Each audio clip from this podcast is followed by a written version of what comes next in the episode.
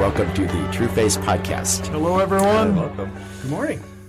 John, where were you Sunday night? What were you doing? Anyway, you weren't around town here. Oh gosh, we went to Tulsa, and Stacy and I and and the the Houstons hosted their second time of having a house concert with Ellis Paul, and uh, Who was Ellis Paul? he is a folk singer, kind of in the. He, he's a big Woody Guthrie fan, and he hosts the Woody Guthrie festivals in in uh, Tulsa. Huge event, and but he's just writes great love songs, and he's incredibly passionate and uh, loves. He gets done with the weekend doing the Woody Guthrie Festival and loves coming to the Houston's house. And they must have had 75 people just neat. filling their home. Um, they were giving out the Cure and parents like candy. It was so fun. Uh, it, it really a beautiful. I, I even wore a sports coat. So mm. I mean, you know, Big time. yeah, It was your linen sports It coat. was. I, I am- it was. I have yeah. been using that a That's lot a the nice last one. couple of weeks. That's a good one. We get. Stacy says we're just about done. We're in winter, and you're wearing a white coat, John. Can you can you go one more week up at Murdock Trust? I'm going to try. I, I'm, try I'm get thinking one? about. I believe Yeah. in you. I mean, Come on. not? Yeah. Come on. Yeah. Terrific. Yeah, it was. Well, a, I'm glad you thanks got for to asking. It Yeah. was a wonderful time, Wow. and you were all missed. You know, Cure and parents. I'm glad they were handing it out. Uh, that that's terrific. Yeah. I, s- I remember. Some of the very last copies in existence.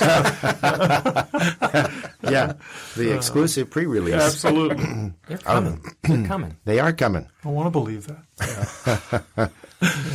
Maybe even today. Yes. Right. That that could be worth praying about. That's right. But we are continuing in that book in the Cure and Parents, and we are going to be in chapter one, episode one. Mm-hmm. And David, why don't you uh, set us up? Read- So yeah, we uh, in the Cure and Parents. Not only is there a, a story that takes you through the book, but there's also these inside the episode, and these are where we get to talk about the truth that's happening and unfolding in the story. And so, just to give you a sense of that, we're going to read through uh, a portion of one of the inside the episodes from chapter one. We begin with the quote that stopped Jim and Sarah in their collective tracks. When your children are young, being the parent carries enough control to handle them. But if you don't grow up as they grow older, hmm. your immaturity will stunt their maturity at the level of your own. And no measure of control can handle that. Ouch. Yeah.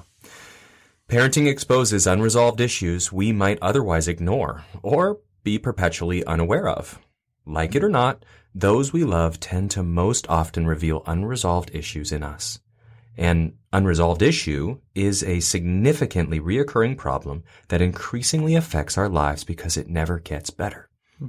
These issues embarrass us, so it's easy to cover them over and hope they go away.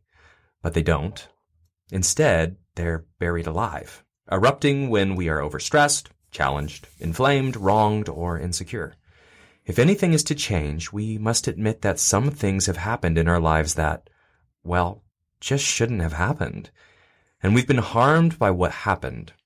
For many, it is too costly to admit this, so we learn to limp around our wounds. Mm-hmm. Gradually, we learn to cover up and clean up our symptoms so our issue won't embarrass us. Or we try to ignore it, hoping it will just go away over time. It doesn't. Many of us can go a lifetime almost oblivious to this baggage we carry.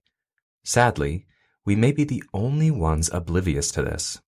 Most others can see it, though they may not be sure what they're seeing. Here's the deal. You know you're carrying around an unresolved issue when you are told by more than one key person in your life that you are overreacting to a situation. Hmm. This overreacting is the result of wounding. You can usually trace that wounding back to three things your own sin, someone else's sin against you, or someone important to you consistently choosing not to love you. Unless our wounding is identified and addressed so it can be redeemed and healed, we will remain with an unresolved issue. Stunted in our immaturity, and our children will be stunted in their immaturity by ours, with the ongoing result of our children not trusting us. Oh my gosh. Thanks, Dude! We said some stuff. Happy opening. Look at us. some stuff. Uh, I, as I hear you read that, David, I, my heart goes to the very last paragraph you read. Uh, the impact. Uh, part of our huge motive in writing the book was to help parents understand how critical their children's trust is for the child's ability to mature. And and to just read that again, that I have the ability as a parent, when my stuff's not resolved, to stunt the maturity of my child. I mean, what what a critical. Uh, recently, I I met with a couple, and and uh, he was telling how much he loves his children and deeply loves his children.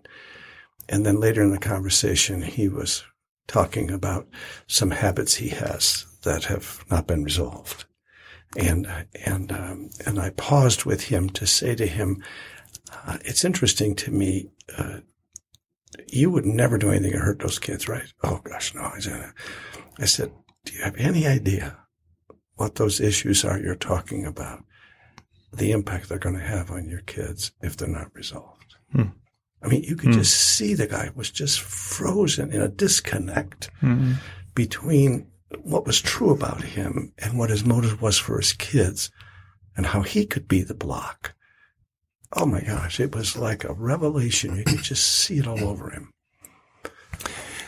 In the second paragraph on this page six, it says that we might be perpetually unaware, like you were talking to this Yes. family.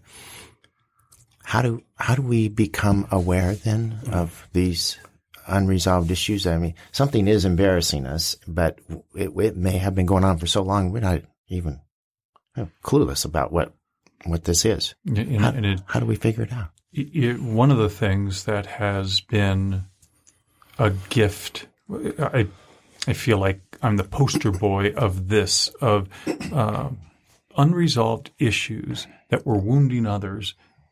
That I think I talked about it on Sunday. That I had to turn around on you because it couldn't be true about me.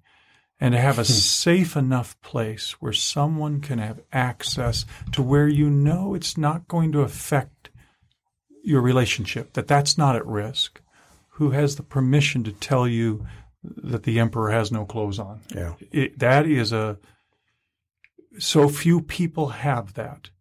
And you'll never tell on yourself. You'll never figure it out yourself because you're a self referencing system. So someone has to be able to love you enough and be safe enough mm. that they can tell you what you would never be able to say mm. or think about yourself. It's interesting. Part of that response for me, Bruce, is this statement that hundreds and thousands of us have said. I, I'm never going to be like my dad, or, or I'm, I'm never going to be like my mom. And one of the telltale dynamics of an unresolved issue is I'm like them. Hmm. And, and no, ma- no matter how much I want to work at not being like them because of their unresolved issues, that, that behavior dynamic has ingrained my person. That's right. And now I am like them. I don't like what you said. it's true. It's true. I, I, I talked about that before about my dad. I said, I will never be, I'm not like him in any way. Turns out I'm exactly like him in that when I get inflamed in my embarrassment, I overreact. I watched him overreact to us. I watched mm. him overreact in public. I watched him, this brilliant economist who is so guarded in how he walked through life. It just took that thing and he just never had any protection.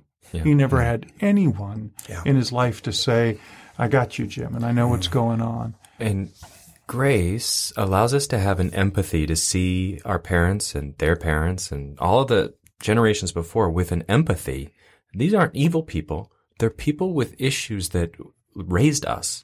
And They're so, us. So Yeah. they are us. So what would we ever think that we wouldn't pass that on? That's right. And when when I can think of it that way, then I can ask for God's help not only to see my own issues so I don't pass them on, but to be able to think clearly, objectively, and lovingly toward the people who suffered from the same things who happened to be my parents. Yeah. And that gives me an opportunity to have kind of God's eyes toward it. Like, yes, that sin is terrible. No, that doesn't make them evil people that, you know, you have to that now be bitter toward or, um, and that, that's been a new, It's a gift. A kind of a new revelation to me. Well said, David. Well said. says here at the bottom of that reading that you um, were doing, David, and page six, when you are told by more than one key person in your life that you are overreacting to a situation, that might be a clue that you're carrying. If seven people tell you you're drunk, lay down. Lay down. Yeah, yeah. Um, problem is, if you're overreacting to a situation, people aren't going to tell you. They're In they're- that moment, they're afraid of moment, you. They're going to back away from Amen. you, not come and, and tell you. So how do you how do you open up a pathway Mm. for w- when the issue is, yeah, I'm overreacting to something, and and so I'm not not really uh, safe to be around, and they don't know when that's going to happen again. So when are these people going to tell me? Never in that moment to begin with. Never in that moment because the reaction creates reaction. But with enough courage and understanding of grace, I want to ask for permission, not in that moment, but later, another time. Can we talk together about what happened Tuesday morning? Ask for permission Hmm. with integrity because they have, they have the right to tell me no. Right. But if they tell me yes, then I have a huge responsibility to tell them the truth about what I'm experiencing and what others are experiencing when they overreact. That- And that and they may not hear it. They still it may take a long time before they can hear Especially because they probably are going to feel some shame about it. They don't want to feel that way. so They've got don't you dare defend talk to me now. I thought we were past that. I thought we were having a good day. yeah, Yeah. exactly. Yeah. You know, one of the um, haunting dynamics of this i- is that um, every one of us as human beings comes into this world with sin and shame already a part of our reality.